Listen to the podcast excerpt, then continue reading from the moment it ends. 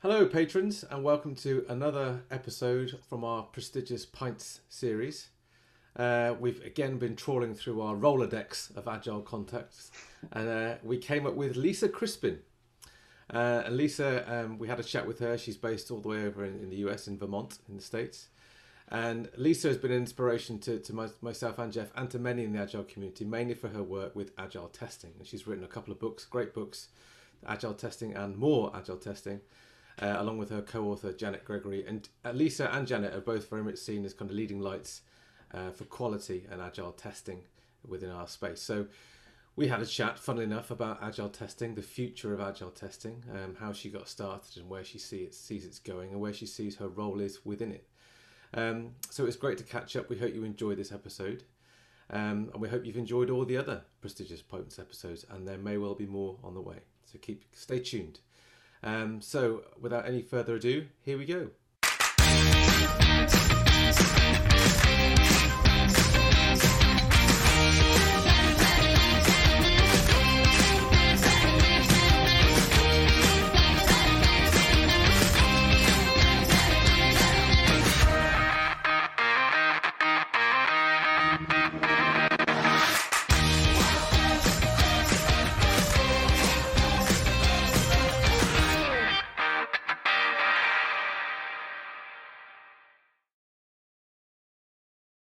Cool. I, I wish I wish we'd recorded that. But for the benefit of the tape, Lisa Crispin is here, and she's just been she's introduced me to a new word, a kegerator, which is something I'm now going to be putting on my birthday list. And her husband, what's the name of your husband? Bob. Bob. Bob has a legendary experience of brewing his own beer, um, and and cider, or just beer. He had a ferminator as well. Another word. Mm-hmm. where you where you ferment the beer. A ferminator. Yeah. Well, you're talking of cider. You just linked us into cider. I'm I'm on the cider today, Paul. Are you really? Yeah, yeah. I've got I've got a a Browns. Oh, wow, that looks organic. Yeah. Dunkerton. Yeah. Local Yep. cider. Really nice. Really And nice. and I'm going to be opening it with oh, what's that? An Agile Pubcast bottle opener. oh, I want one. Agile Pubcast bottle opener. New merchandise. That's merchandise. awesome. Prototype. It works. You- You've only got one then. No, I've got more than that. But that's, that was the prototype. The box is over there. Okay. Not sure what to do with them yet, but there we go. We'll find something. I need some of those. I need to, need to get some of So those. yeah, Lisa, um, I know it's a little bit early for you, so we're not expecting you to be getting on the uh, on the Raz right now. Oh, I've been up for hours. but okay, I've only well, feel free. I've had two mugs of tea though. My husband's gonna bring me another one because that's not enough caffeine. Okay, cool. So we, um, yeah, you, I know you've listened to a few of the episodes, so you know that we get in trouble if we don't describe what we're drinking. So I'm drinking an organic single variety cider. I'm not quite sure whether that makes a difference or not, whether it's single variety or not, but it's filled right to the brim. It's very, very light in colour. Oh, Very it's good, very pretty. Yeah, I, Like- I'm keen for cider. Yeah. And that, oh yeah, that is, that's much nicer than um, than I've had for a while. It does say sharp with a little sweetening, and that is a pretty accurate description. My first thought was sweet, and then I got a bit of a sharpness to it. I would say it tastes slightly more orange than it looks. Orange. I Orange. don't know why. Yeah, That's nice. I like the sound of I had- that. I had a, a color, not like the fruit, the color. Okay. There you go. What are you on, Paul? Um, as it's lunchtime here uh, for me, I'm being good. and I'm having an alcohol-free one, Geoff. Good for you. But it's just uh, Thatcher's, which is a, it's kind of low cost suppose, to the West Country. Thatcher's Zero. Uh, Nice. which is pretty. It's it's fizzy apple juice. That's all it is, really. So I'm You ever had paying an one extortionate bo- price for fizzy apple juice. But I'm having mine over ice because it's a Good for very nice hot day. So I'm going to pour mine over ice. I So like Lisa, that you're idea. joining us from Vermont. Thank you for thank you for taking the time out to join us today. My pleasure. My pleasure. How long have you been in Vermont? Coming up on three years. Okay, Yeah. Yeah. because the last time I saw you was in was in Col- Colorado, wasn't it? Yep. We had dinner Yep. somewhere in Colorado. We made the cross country trek with all the dogs and cats and donkeys. It was very exciting. So how did you get the donkeys? Well, we have a a, a horse trailer that that I had specially made for the donkeys because it has room in the back for my big wagon that two of my donkeys pull as a team. And then it has a front compartment that's big enough for the donkeys. And the front compartment has a door that's intended for people to go in and out because the back has a ramp so we can, you know, get the wagon in and Mm. out. And we, we needed to load up the wagon and then load all kinds of, you know, food for the donkeys and all kinds of stuff. We didn't want to unload it every time we stopped. So we taught the donkeys to jump in and out the people door. And, you know, it's a good, I'd say half a meter jump. And for a little donkey that's only, that's less than a meter tall, that's a pretty big jump. Yeah. But they were really good sports. They just jumped in and out. In my head, I was kind of imagining the donkeys pulling your wagon of, of goods across the Wild West. We thought about that. It's like, well, this would make a good like documentary. Yeah. Yeah, stick it on Netflix. Uh, apologies in advance, but one of my favourite jokes involves a donkey. Oh, And so you probably heard it before. You probably heard all of them before. But donkey walks into the bar and the bartender says, "Hey," and the donkey says, "Yes, you read my mind." that's very good. I hadn't heard that one. It's very kind of you to say. My jokes are pretty terrible. Ah, yes. Okay, so, this- I'm, I'm just going to put in a plug for our local, the local cider that I prefer here. Ah, It's yeah, called for it. Cider, and it's based in Vergennes, which is a, a little city about mm, 15 minutes from us. So what's it called? Shacksbury. Shacksbury. Shacksbury. Like And the- so yeah, one like of the things they one of the things they do is a lot of there are just tons of apple trees here and like in our we have 30 acres and we have uh, probably 20 apple trees that have just been they're just wild right Mm. so Yeah. they're they're real big and the apples mostly are ones you want to eat oh, the, the deer eat them but they do they could make good cider and so shacksbury will go out if people just want somebody to pick their apples and use them they'll go Mm. and and and they're very interested in finding like heritage varieties and stuff which is a lot of times what you find out on the old farms so Mm. i think that's a cool thing they do Nice. I made some cider a couple of years ago, and it's amazing how many people just want you to go, come and get rid of all their apples. Yeah. And they'll Like, just yeah, you hate to- yeah i hate to see them go to waste So- ours don't go to waste because the deer and turkeys eat them but and the donkeys when i when i'm stir myself to go pick some Nice. Nice. Yeah, so thank you for joining us. This, uh, we didn't really give you too much of a of, of an introduction to what you've let yourself in for. It's nothing nothing bad, I promise. But um, yeah, we we've done a little sort of spin-off series, if you like, called Prestigious Pints, where we. Oh, i'm very honored since Oh, since not at all. guests We you've went, look are- at people who've been big influences in the agile space over the last 15, 20 years, uh, few years. Then, um, you know, your name naturally comes up. The, the amount of people that I've met who've said, you know, I've I've reached out to Lisa and she's been very generous with her time, offering coaching and mentoring. I don't know how you fit it in because you have a day job as well as writing books and blogs. I don't know how you how you fit it all in, but you've you're sort of affectionately known as the agile testing lady. well yes and along with janet gregory my, my co-author and partner in crime Of she's course. the idea person and you know i'm the one who goes and makes my team try the ideas so Is that is that how do you feel about that? Because we spoke to Esther about being known as the retrospective lady, and and there are upsides and downsides to that from her perspective. How do you feel about that? uh, you know it's it's an honor really i mean there was a time as you probably remember geoff that the extreme programming community didn't think they needed any stinking testers Mm-hmm. and so to have agile and testing just in the same phrase is is wonderful we've really come a long way Yeah, we Do you have. think? Yeah, do you think that's because you mentioned about XP, Lisa? Then that was one of my questions. Actually, is that from my history as, of, of coaching and and facilitating developers, especially, is there still that sense of animosity you think towards testing, or do you think it's changed over the last few years? I think it's, it's got more complex. and it just depends. You know, as you know, there are still plenty of organizations out there that are pretty much back in the 90s in terms of how they create software. And so Mhm. nothing's changed. Um, sometimes on agile teams, they see the testers as the people who go off and automate all the all the regression tests. Yeah. If we're is lucky. a real anti-pattern to me. Yeah. So if you can't code, you can't be an auto a test. What do they call them? Automation testers. What does that mean? Automation tester sounds like you're testing the automation, which you should. Um, and so, uh, and then I think more there are more and more organizations that are embracing a, a DevOps culture Yeah, including all the roles working together and they want to include somebody with testing expertise uh, but in that case they only maybe want one or two for a team or or maybe one for every four teams. I don't think they need a lot. And so like there's a continuum there. it's hard to find the happy medium of having enough testers. I work on a team of I think there are 12 of us in the team and two of us are testers. Mm.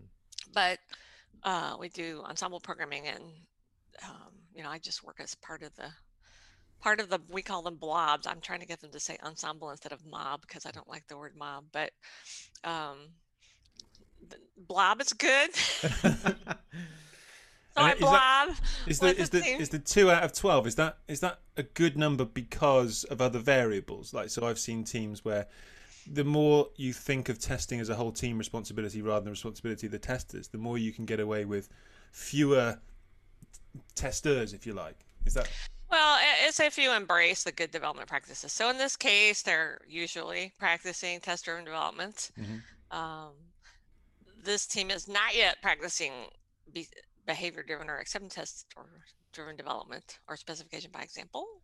Trying to kind of them that way, Mhm. but test-driven development is a foundation that has to happen. Continuous integration has to happen.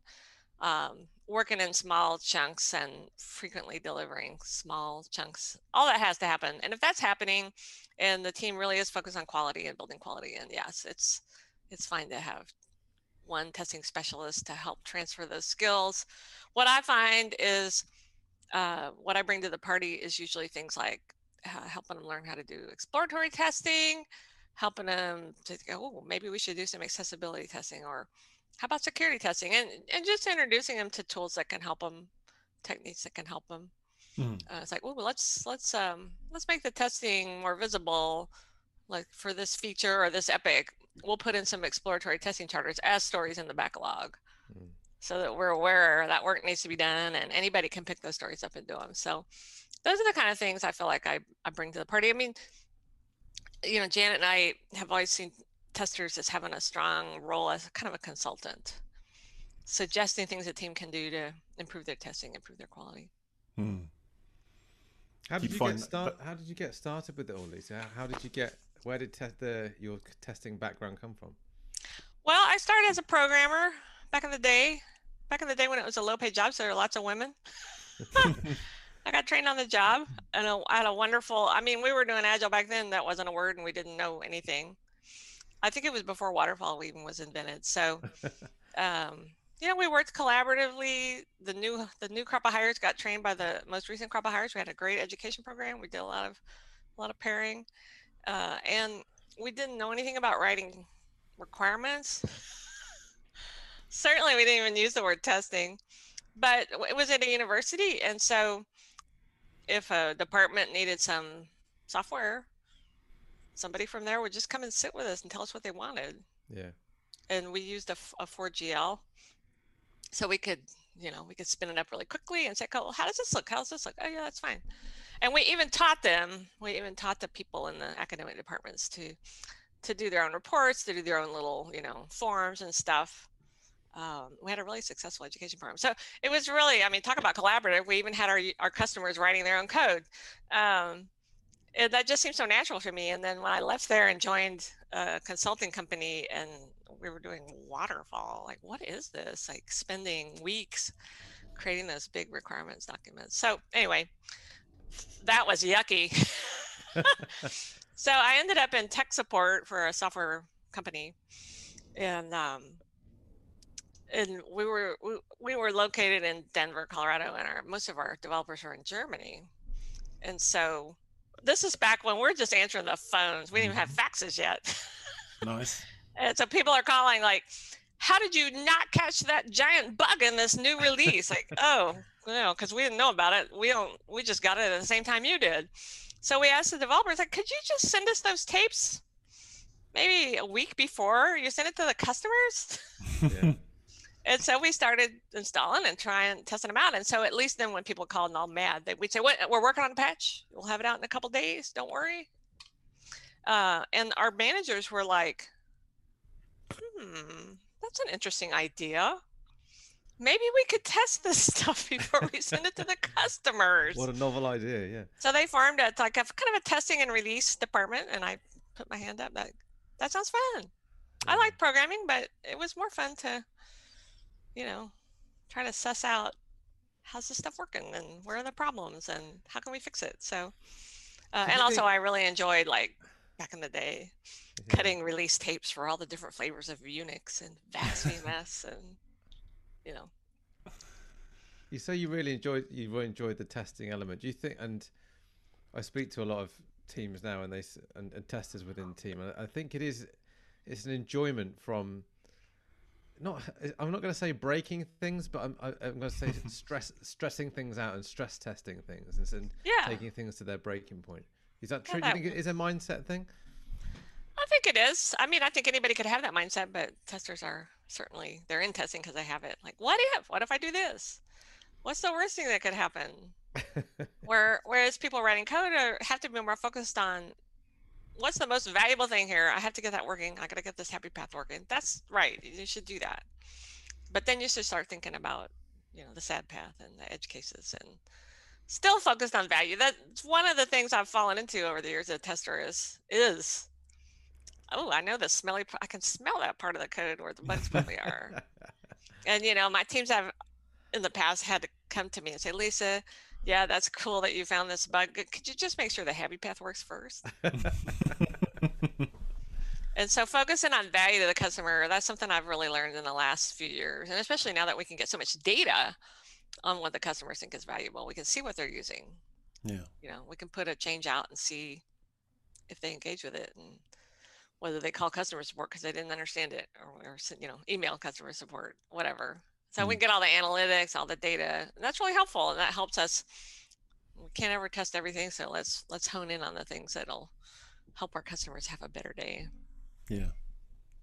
It's um I know that that sort of things have changed, haven't they? And you, know, you can't help but change with it and see different things. I know you like us, you, you went through a bit of a reflective period around the 20 year anniversary of the manifesto and that's kind of what prompted us to do this this series really is, is sort of catch up. And one of the things that we've been asking a lot of people is you know what what else is different for you now than than 20 years ago?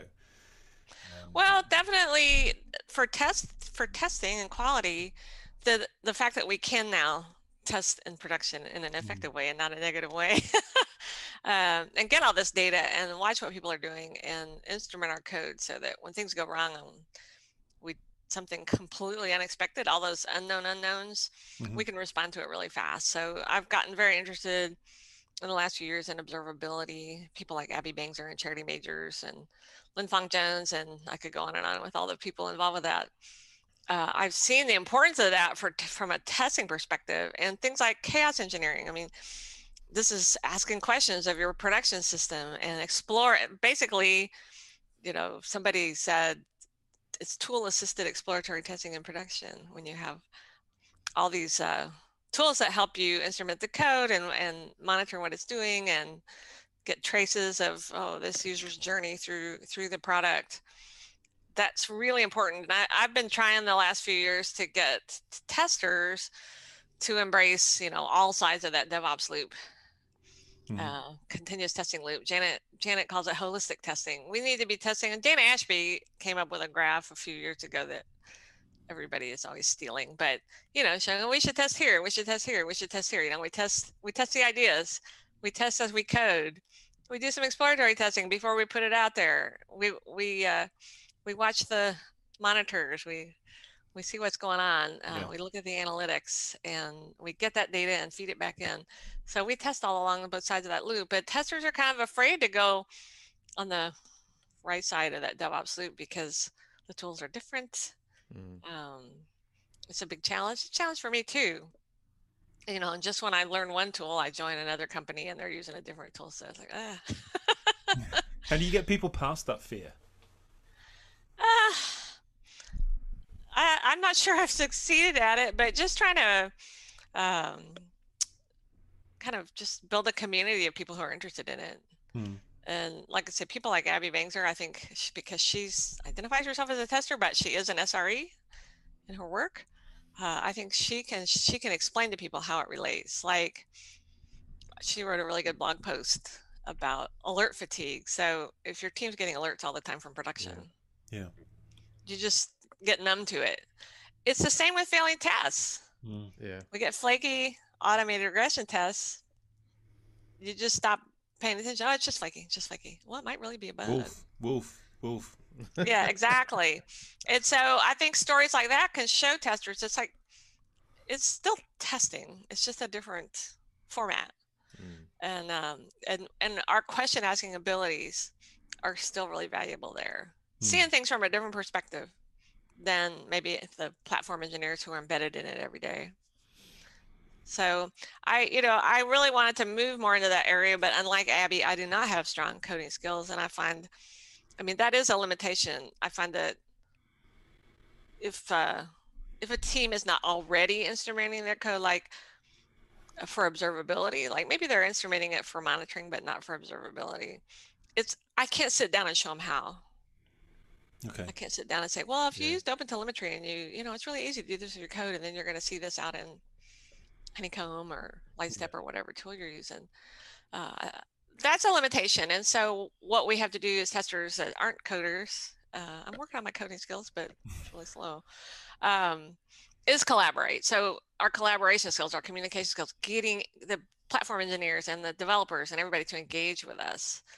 And you know where I'm working now, there's been a real push to you know it's all about the platform and let's get the people from the platform team embedded in the development teams and conversely let's get some developers some engineers from the development teams embedded in the platform team.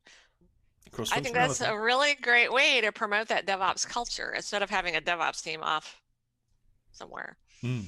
Uh, and so I'm hoping it's an opportunity for me to to do a lot of learning. And now somebody on my team is part part time on the platform team, and so it's easy for me to reach out to him and ask him, you know, for help. And can you explain this to me? And and how would we test this? We're about to cut over to a new subdomain, you know, on our product. Like, oh, well, what what do we, what's important to test with that? You know, getting help Yeah. with that.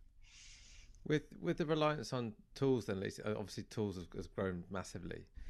Is there perhaps a risk that more tools, more less collaboration, or teams might be the, some of the communication skills have, have been more secondary to the tools in, in the first place? Do you think, or not? I don't think that's a new problem. I mean, look at testing. It's always been, I mean, since I started testing in the early 90s, it was all about the new test automation tool is going to fix all our problems. And uh, and I think I'm guessing that probably happens too with things like monitoring tools or Yeah. I mean, like we use like the tool like Sentry. It's supposed to use machine learning to to note Mhm. anomalies and alert you about them. That's cool. Yeah. I don't 100% trust that it's going to catch everything. So, you know, you can't have a tool like Sentry and then think, oh, we don't need those platform engineers anymore.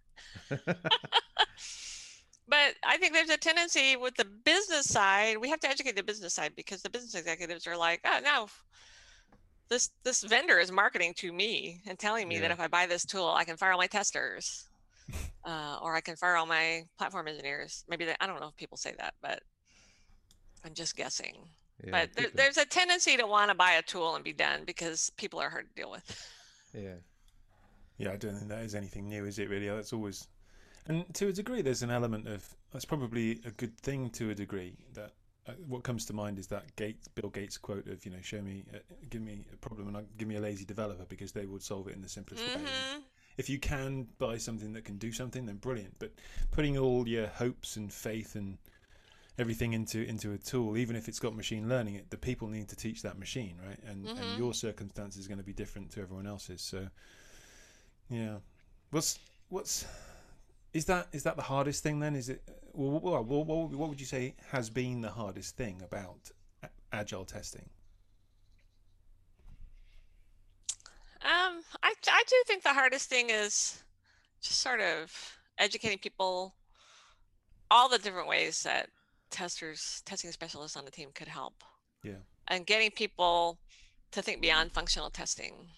That's I mean when I was on extreme programming teams in the early aughts, I was just as guilty as anybody else of totally focused on functional testing. It's like, well, we're Mhm. doing TDD and we're doing ATDD, and we've got all these tests that captured our requirements, and they're all working, they're all passing. We have living documentation. It's great.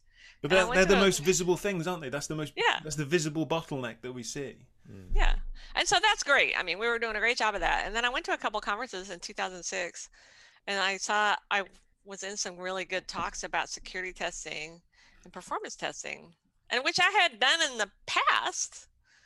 But just when I got on XP team, it's all about oh, we're working on these stories and we're getting them out and we have the regression tests and um and it was a real wake up call. I came back to my team and I'm like, maybe we should do some security performance testing. And we were a startup, right? So we hadn't reached the scale Mm-hmm. Where that was affecting us yet, but we we're a financial services company. So for sure, security would be important. Yeah. But I couldn't really get the management to pay much attention. And it's like, well, I bought a security testing book and I immediately found some holes in our security and uh, told people, and they're like, ah, you know, file a bug. And um, and then there were some performance with like we need to do performance testing. We did some, like we got a we we settled on JMeter as our performance test tool, and it's like okay, we need to get a baseline, but we don't have an environment that looks enough like production to get a baseline that would be meaningful. So we kept asking the the the CEO CEO like we need we just need to buy another machine that's a lot like production. Yeah. You know, so it wasn't until the day there was one really slow uh, query, really run slow, slow procedure behind a report in production that people only did once a quarter.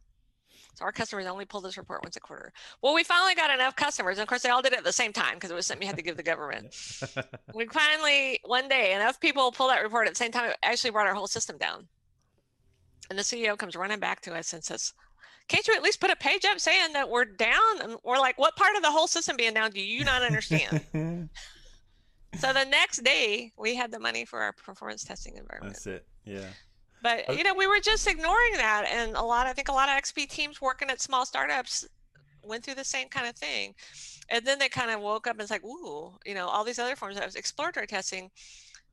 People were probably doing it, and some, and not having a name for it, but Mm. not realizing there are a lot of good techniques, things like what Elizabeth Hendrickson has in her book "Explore It," of you know, writing exploratory testing charters and playing the nightmare headlines game. What don't we want to see on Twitter tomorrow after we release? Uh, Well, that's see, that's that's an interesting one, isn't it? I I I I can't possibly name anybody associated with this. Let's call it a hypothetical story, um, where to get that sort of management buy-in for increasing quality and increasing redundancy, they they basically paid a friend to play the role of a reporter, gave them a senior manager's email address, and said, "Look, I hear there are a number of security flaws in your product." Um, that that's that's affected data and your users. Uh, do you have any comment on that? And and s- as soon as That's got that email, the next What a great idea. but it's a similar kind of thing to the Twitter headline thing, isn't it? It's a you know that in terms of getting senior people's attention, it usually comes down to reputation and am I going to be labelled with this? hmm Um, and they can't see it until it happens because we have a loss aversion, we have a sort of you know, that that kind of you know, I, I don't want to just ignore it. I'm in denial. hmm Have you come up with any better techniques over the years for for get because it is a difficult thing, isn't it, to get support for? Yeah, I mean, sometimes you just have to let the train wreck, and like in that case. Hmm. Uh, sometimes it's, it's you know potential business partners for the company that come to the rescue because they're like, okay, we're going to do a security audit. Oh, that's how my security bugs got fixed. Yeah. We came with a, a partner came in and said, well, we're, we want to do a, a security audit and a penetration test, and they were like, ooh, maybe we better clean up what we know about first. And so that was a case of somebody saying, "We're not going to do business with you unless you let us do Mhm. this." Yeah. Yeah. Mhm.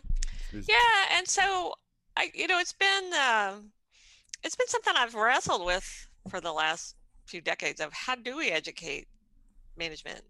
Certainly up to us. I think concepts like technical debt are pretty easy to explain because you can Mhm. boil it down to money. Yeah. Here's how much it's costing you, or here's how much our velocity is slowing down. They love, you know, I'm not a huge fan of velocity as a metric, but uh, if you've got a team that's pretty consistent and the velocity is pretty meaningful, you can say, look, our well, look at our velocity going down. We need we need a couple weeks just to just to focus on our technical debt and not deliver any new business features. Hmm. Well, we do that, and you can make a case for it. They understand it, but it's it's hard for us to learn how to speak the language of the business sometimes. Um, I really like um, Owais Peer and Ronald uh, Cummings John's book, Leading Quality, because um, it's more about you know, how do you how do we make this case to the executives since they themselves had a startup which failed because the quality was bad. Mm. So that's how they learned. but they know how to put it in business terms because they're business people. Yeah. Who learned about quality the hard way. Um, and so I think we're learning more about how do we educate executives and, and, it's, and it's something we need to do. Mm. and, And and making quality visible that's one thing i've always tried to do. How can i make people understand? Very few companies they all say they want good quality. Very few companies know why it's so important how much investment you need and why that's so important and how it pays off and i think one of the problems is it only pays off in the long term usually Yeah. and at least in the united states it's all about especially for public companies it's all about your profit for this quarter Mm. so it's really hard to get people to make long-term investments. You talk about um, exposure and transparency and um, and the cost of these things. It just reminded me of that story. It was I think it was yesterday, wasn't it? Um, where uh, all those internet companies went down. From from was it Fastly servers went down? Oh, Fastly, yeah, I went Yeah. down yesterday. Yeah, and it was like like massive companies just all of a sudden they, all their website traffic just closed. I don't know the full details about why it happened. I think it was some. there was something thing. real embarrassing and controversial. But exactly, But I you don't can know what it was. you can imagine that somebody somewhere got fired for for, for, for whatever it was uh, that happened, a, a plug that got pulled out, or whatever it was, or an update that's gone in, or a test that's that's failed. I imagine somewhere that that, hasn't been captured. And Yeah, and I mean, I those things are so public now. I was listening to the Roland Garros radio, the French Open Mhm. tennis, yeah, and they were talking. The commentators were like, exactly. "Oh, well, so what?" A lot of the web is all the internet is down. They don't know anything. They're like, it's this company Fastly. They don't know even what that company is, but they know the name. yeah, And these are not computer literate people. yeah. And all of a sudden, the spotlight's on. and Yeah, and that and that, that need for um, resilience, isn't it? And and and uh, how quickly you can get these things back online. Well, But yeah, and a, that's- few that- weeks ago, Salesforce went down everywhere. Um, and our our product where I work is based on Salesforce, and it was down for hours. But what Yeah. really bugged us was Salesforce was like blaming one engineer, Mm. really, and it's like, you know what? Is somebody might have made a mistake? yeah. Why was it possible for them to make that mistake? Why have you mm-hmm. not built your system to Yeah, guard good against point. human error? And shows that, that- that, that reminds me of one of the sorry Geoff. That reminds me of one of the nicest things that I think I think it was JB Rainsberger said at a conference years years ago, but said, "Let's stop calling them bugs. Let's start calling them mistakes." Because because no, no developer intentionally puts things in there, you know, bugs to, to break the system. They're they're just mistakes. Well, I've known Mhm. one or two, but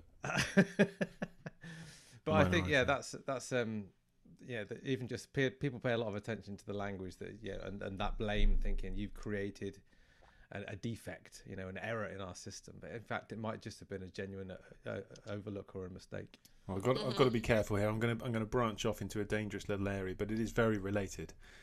And again, I'll, I'll I'll keep things anonymous. But I have known a couple of companies who have actually used the negative publicity deliberately. So they will release something knowing that it's going to fail or a website's going to crash or what have you.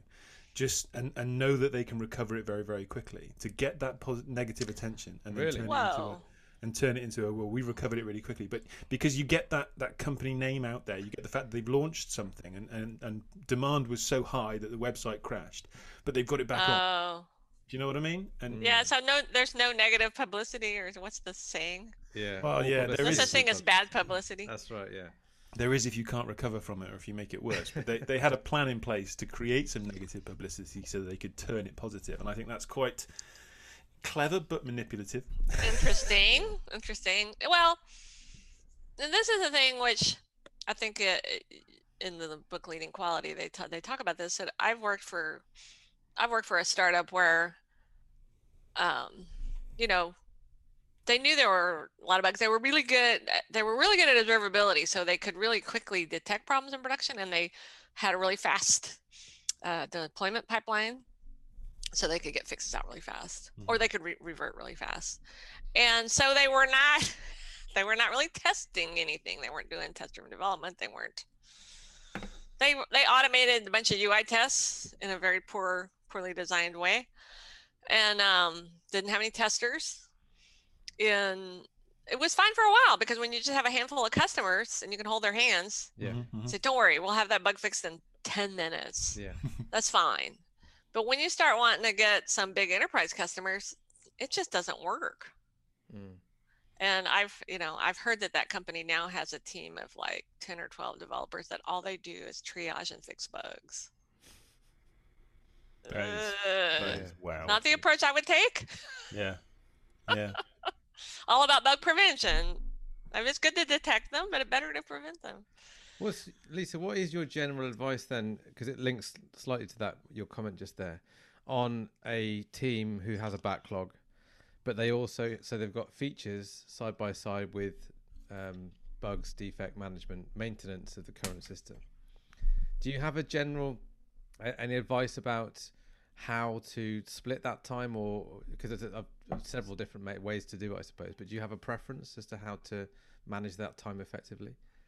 Well, I'm hoping that that team is knows how to self-organize, is allowed to be autonomous, and figure out a good way that'll work for them. What has worked for my teams? I joined a team back in 2003 uh, that had decided to to the, the co-founders of the company who knew nothing. Their whole business depended on the software. Their business model depended on the software, but they didn't know anything about software, so they found they were failing, and they found out well, agile development that's good. So they hired, actually hired Mike Cohn, uh, really good at agile development. But when I joined the company, the day I joined, there were 17 showstopper bugs, Right. and uh, and there were I don't know hundreds of high bugs, and then you know many more hundreds of medium or whatever. And so what we decided to do, uh, well, obviously the showstoppers had to get addressed. Um, and then, you know, what happens is the customers start filing things as showstoppers because otherwise you get Ah, no yeah. attention. So, of course, it's back in our co-located days. I don't know how you you could do the same thing online and be, be creative, but we got a police light that was in our Mhm.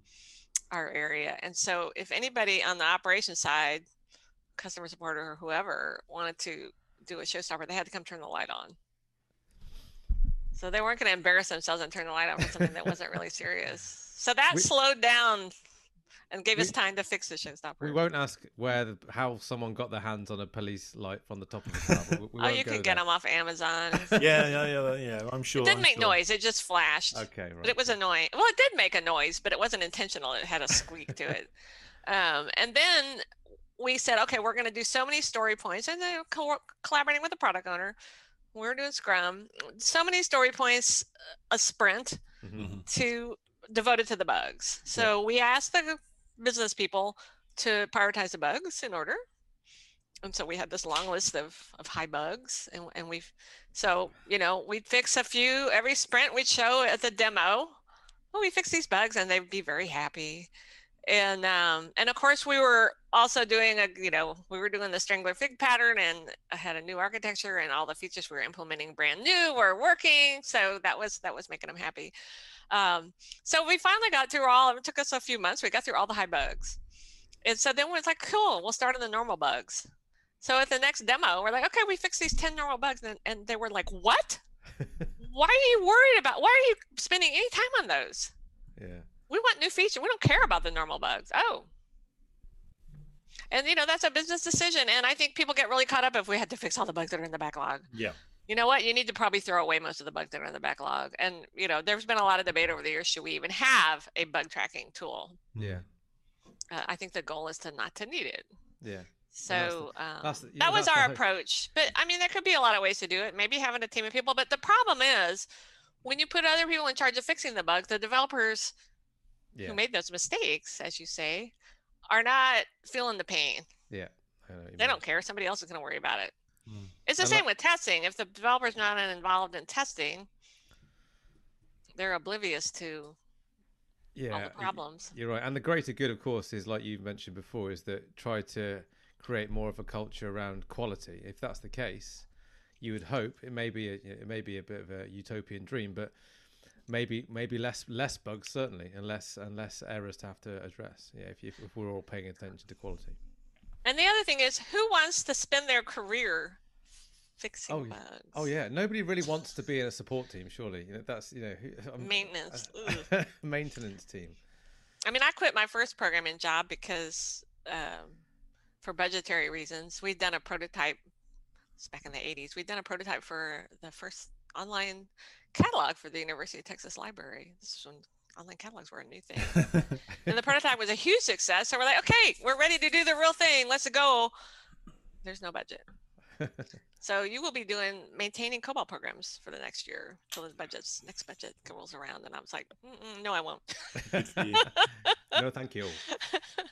I'd, so um, I'm I'm I'm going to link that to a couple of other things that you said. So you mentioned you didn't that taking that step, I think you said was rather flippantly there, but I think there was a lot more bravery involved in that than just saying no, I won't be because leaving a job. I was young. I was young. Yeah. But still, you look back at it and you think, no, it was yeah. But at the time, I'm sure there was a, there was a lot more bravery involved in taking that decision. You also mentioned Mike Cohn, and I'm going to link those two together with the other thing that I associate with you, um, which is not just testing. So you you you sort of stood up for quality over the last 20 years, been a leading light for quality in agile teams and software development, which is not quite a thankless task, but it's a pretty hard task. it's causing some grief. yeah, yeah. And the other the other thing that I associate with you is your support for women in tech, which again is not quite a thankless task, but it's another pretty tough task. Um, and we've interestingly, while, while I thought about that, I just looked through the people that we've interviewed so far. So we, you are our ninth person, and five of them are female that we consider to be our biggest influences in the agile world over the last 20 years. So, would you say that things have changed? I know they've probably still got a long way to go, but would you say they have changed? Um, I think there's more awareness, but I still think that uh, even the leading women that you have interviewed, I don't think their voices is heard at the same level as the men in similar Probably with right. similar experience and similar skills. Mm-hmm.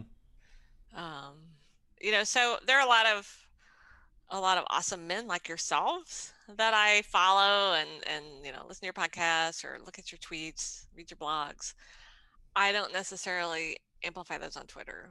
Mm-hmm because I want to spend my Twitter amplification with the women who are doing similar things, who are not getting mentioned as much. Sure.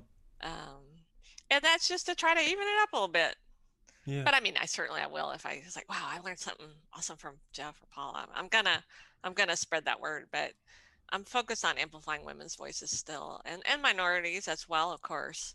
Um, but it has changed. I mean, some of the things in the testing community, you know, years ago, I, I think it was Deborah Prus who gave me this idea of pairing with people for mm-hmm. to speak because I knew a lot of young women who were submitting to the Agile conference or whatever, and they'd never they didn't have a lot of experience speaking, and they just get turned down because they weren't big mm-hmm. names. Yeah, like oh, I can use my power for good. I mean, I don't think I'm that big a name, but I could get accepted to a conference, and um, and so I started pairing with them. It's like, okay, I I am gonna do this workshop, but I'm gonna have this person do it with me. Is that okay? Will you come mm. them too? Oh, okay. Mm.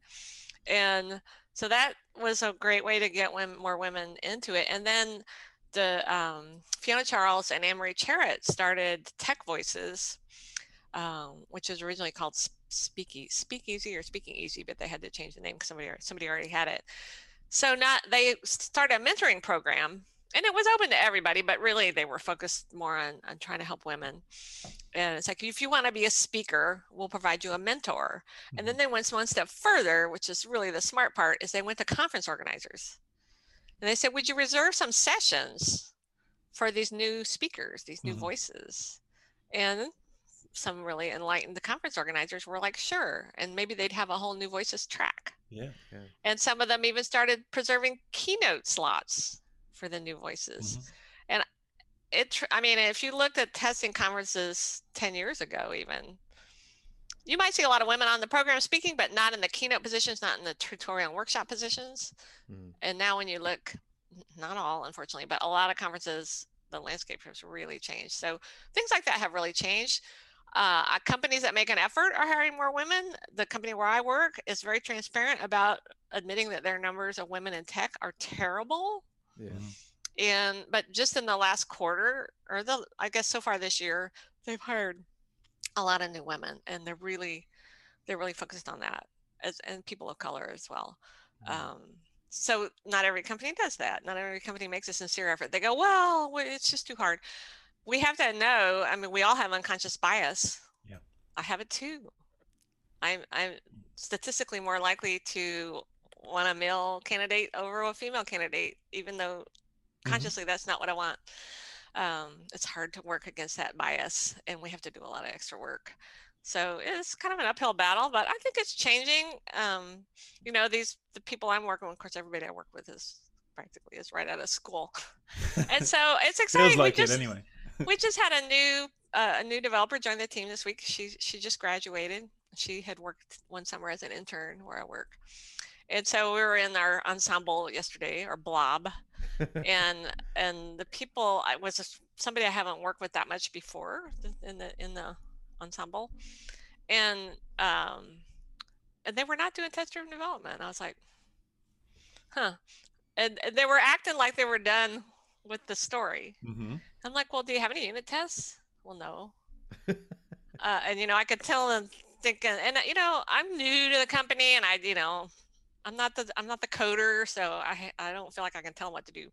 But this young woman who just graduated, it's like, well, no, we really need tests for this reason and that reason, and you know, and here's the here's the way I think we should do it, and she was really standing up for quality there and she Yeah. just came out of school i don't know if they're doing a better job in universities or that was just her but it's very exciting to me for me to see the younger people coming out and really championing good practices Yeah, I, I think you've done you've done a hell of a lot to help that, and so um, you know, f- for one of the reasons we got you here is just to, to say a massive thank you, not just for our perspective, but from the whole industry's perspective for all the hard work. oh well it's, it's been a collaborative it's been a collaborative effort you know. of course me and janet and a lot of other people that have that have helped with that effort And if all those people were here, we'd say thank you to them as well. But we want oh, don't you don't don't thank put you. down your part in that because I know you're one of the most humble people that I've ever met.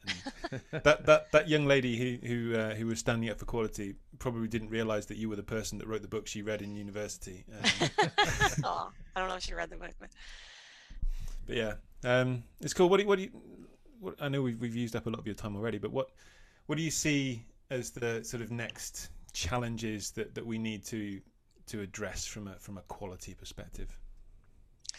I think really getting more organizations to embrace continuous delivery or continuous deployment, whichever whichever flavor that you want. Embracing the idea that if we did small changes more frequently, we would have a lot less risk. We'd be able to manage our work better. Uh, we would not have some big ball of mud waiting for us right before release. Yeah. Uh, it just seems so obvious, but I mean, was look gonna at how do you see that and think what? How can you think like that anymore? It's, this is 2021 for Christ's sake. I know. sake. And look at when did continuous delivery with Jez Humble and, and um, David Farley's book came out in 20, 2009 or 10? I was going to say it's, it's over 10 years ago, isn't it? Yeah. Uh, why? eh, eh, But you, you know, you could say the same thing about XP. Why are not more people not do, not doing TDD, for Yeah. example? But it's like, yeah, change is slow.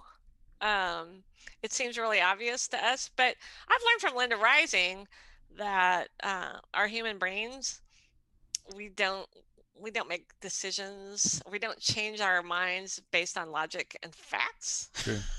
True. It's all about values, and those are really hard to change. Um, so I think that's one reason, and and I use I use her and Mary Lynn Manns' fearless change patterns a lot because I know I can't just tell people, well, if we did this, good things would happen. yeah. Uh, I have to think of other ways to influence people.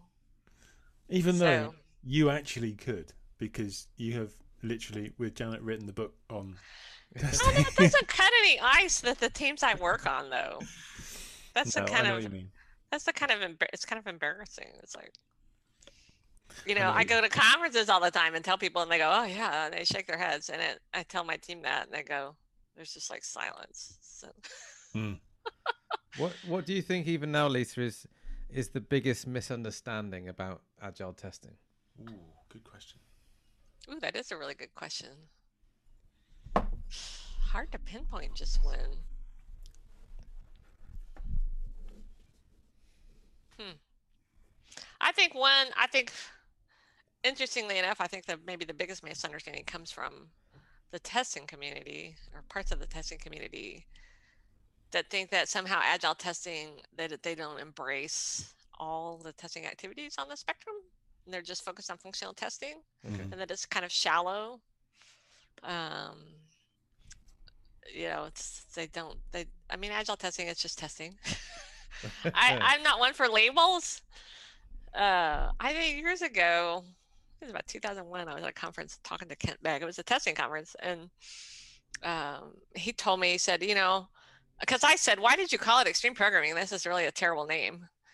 And he said, well, I hope in 10 years people would just say it's a good way of developing software. Yeah. They'll But just nobody did. The, the, the, the word extreme would be dropped. It'd just be called programming, right? Yeah. And you know, then we got agile, and people really latched onto that. It's something something else about human brains. I guess we just need labels. We do, yeah. I think you're right. So I just wish people wouldn't focus on label agile. I uh, I can't remember who wrote the blog post, but there was somebody wrote a blog post about how oftentimes it's the the you know the other big exciting thing is DevOps, hmm but it's often a DevOps transformation that gets the team engaged in agile practices. It's Yeah. like, well, we want to do continuous delivery. Yeah. Well, guess what? Yeah. to do that, we have to use really good development practices. And and and start well, we had to we have to cut our features down into really small stories and you know And get that cadence arguably going and that's arguably the for me the more effective way of, of things happening because you it's, it's it's driven by value then rather than driven by this is how we want to develop software or this is how we want to build a product. No, no, no. This this is what we need to be able to, to be effective. This is what we need to be able to be responsive, to be able to serve our customers, to be able to, you know, get to the mar- get to market quicker and so on. And, and it drives the need that way. So when y'all go into a company as a consultant Mhm. or coach, like how do you try to influence them to embrace those values and practices and principles?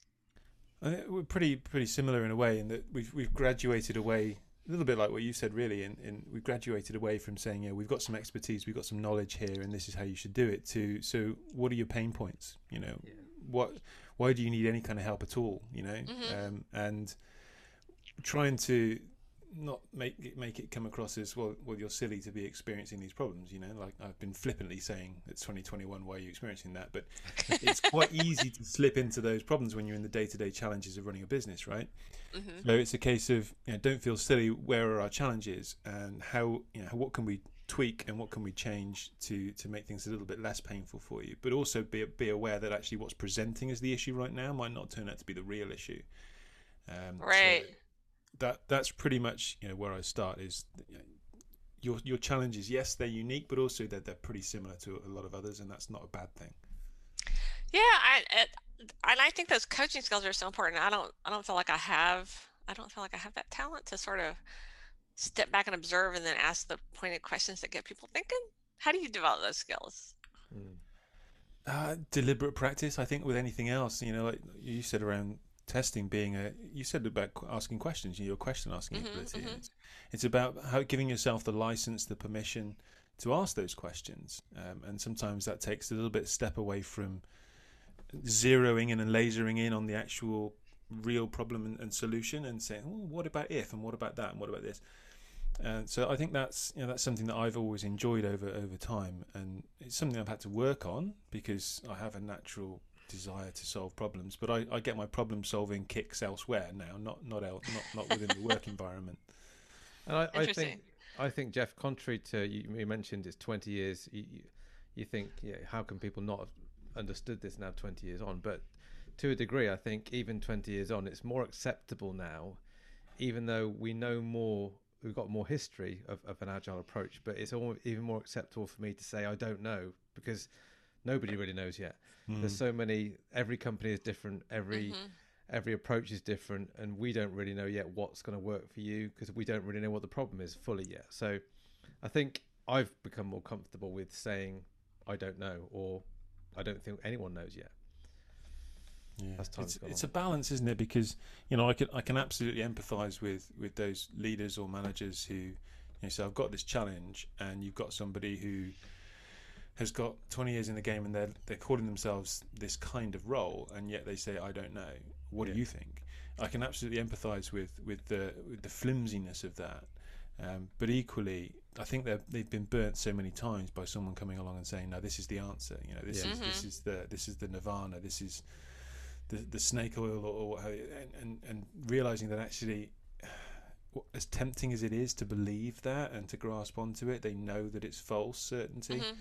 So it's giving them that that sort of not quite middle ground because it probably is slightly towards one extreme rather than the pure middle. But the sense of you know I've got some experience, I've seen failure patterns, I've seen success patterns, and I can I can acknowledge the fact that in general you know you're pretty similar to every other organisation because you're just dealing with people and complexity, but you also have your own sort of unique challenges, and and it's about finding out what works for you from this list of patterns. Mhm. And I think Mhm. I look back at the people who've inspired me over the years. They haven't been dogmatists. They've been people that have Mhm. that, that have said, you know what, this this can work in this situation, this can work in this situation, but I'm not going to say it's going to work everywhere. Um, and here are some techniques that you can use, but the best thing is to probably try them and tweak them and make your own. That seems to be a common thread in the people that have inspired me over the years. Um, and you know, uh, yourself being one of them. Who who who would you say has inspired you over your career? Oh, there's so many people, so many people. I mean, when you were you were just what you were just saying, it reminded me, you know, working getting to work for Mike Cohn back in the early aughts. You know, he's also a wonderful coach and he knew how to help our team become self-organizing or autonomous. And I don't think people realize how difficult that is for a Mm. team. Like we'd have all these problems. I'm sure he knew the answers. Like he probably knew something that would work, but he wouldn't tell us. he would just ask the questions and well, what's the biggest thing in your way? And and you know, he would sort of coach us to solve our own problems. And I don't think enough I don't think enough people do that. Hmm. Um, I mean, certainly like Linda Rising has inspired me a lot because she, I learned from her, uh, well, lots of things about the unconscious biases and stuff, but also about the small experiments, like identifying your biggest problem. And of course, we have people like Esther Derby and Diana Larsen to give us great ideas for retrospectives, so we can do that. Yep. And then, then think of some small experiment, small frugal experiment that you can do for you know a week or two, and see if it helps chip away at that problem. Uh, and how would you measure it? And that's the hard part. How are we going to measure it?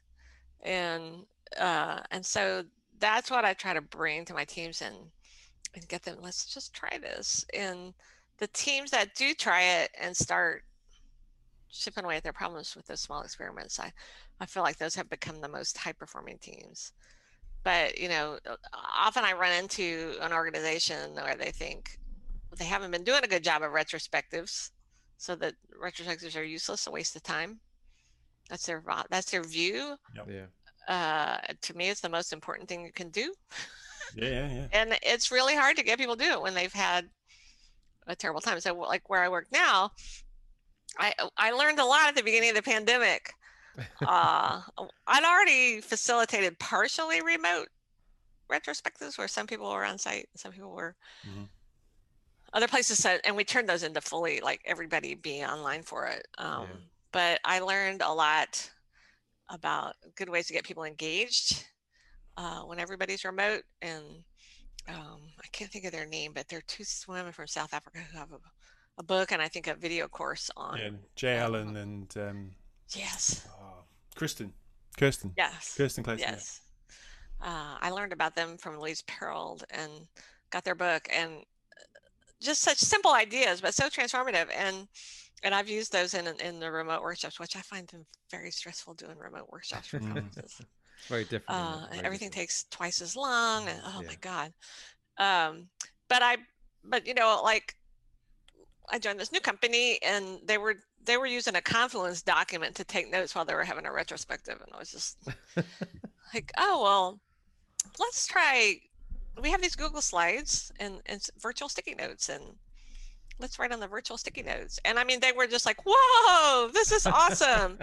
and I happened to show it to some people in other depart departments or other teams, and several teams have now adopted that. They just it never occurred to them before yeah. that if everybody could write on sticky notes just like they used to do in the office, people would feel more comfortable, you Yeah. know, talking about things and may, maybe be able to identify what is the biggest problem that we have. So um, sometimes you just the simplest ideas. So yeah, people who know how to do remote facilitation lately have influenced me a lot. Brilliant. Absolutely. Yeah, they're they're fantastic. They're I mean, when the pandemic hit, you know, Janet and I have our agile testing for the whole team course, and we're like, eh, it's an on-site course. Yeah. Um, Janet was able to transform it in like three weeks to be fully remote with all the same exercises, Mhm. but we had to cut out a lot of content because you It takes longer. Mhm. you can't do it all. People can't be on Zoom forever. I mean, we, you know, of course you can break it up and have it more days and fewer hours each day, but uh, yeah, there's some real challenges there. So every time we think we're solving some problems, new ones come up that we didn't expect. And that's the beauty and the and the frustration of life in one, right? Cool. Well, Absolutely. it's um, amazing how time flies, right? We've already been talking for, for over an hour, and we are very conscious of the fact that you've donated your time so Yeah. generously. Thank you very much, Lisa. Oh, well, I'm Thank you. happy. It's such just fun to talk to y'all. I wish we could get in a real pub and have a beer, and you could give me more tips on coaching I'm sure it won't be long. influencing people because I do struggle with it. I'm sure it And won't you know. I mean, like I say, you know, I I feel I I look at when Jan I look at the books that Janet and I wrote, and I'm like, wow, did we write that? It sounds really good. um, but and yet on a day to day basis on my own team, it's like I'm a tester on a team. Um, I have terrible imposter syndrome, yeah. and they aren't necessarily they're not going to do something because I said so. So I have to be smart about how can I influence them? Who can I? Who are my allies? Who could help me get something going? It's a struggle. Well, it's, it's a strange thing, isn't it, that you've influenced thousands of people away from where you are, and, and yet the, the people you're working with, it's, it's a little bit harder. But I think that's that's pretty common as well. But you have, and you have influenced a huge number of people fantastically, and, and, and the industry as well. So um, thank you again for that. And uh, we raise an well. empty glass to you, Lisa. Uh, but next time, All right, I'll raise my my tea. my next builder's time tea. It will be a full glass. But thanks again. Thank you very much, Lisa. Great to meet you. See you soon. Thank you.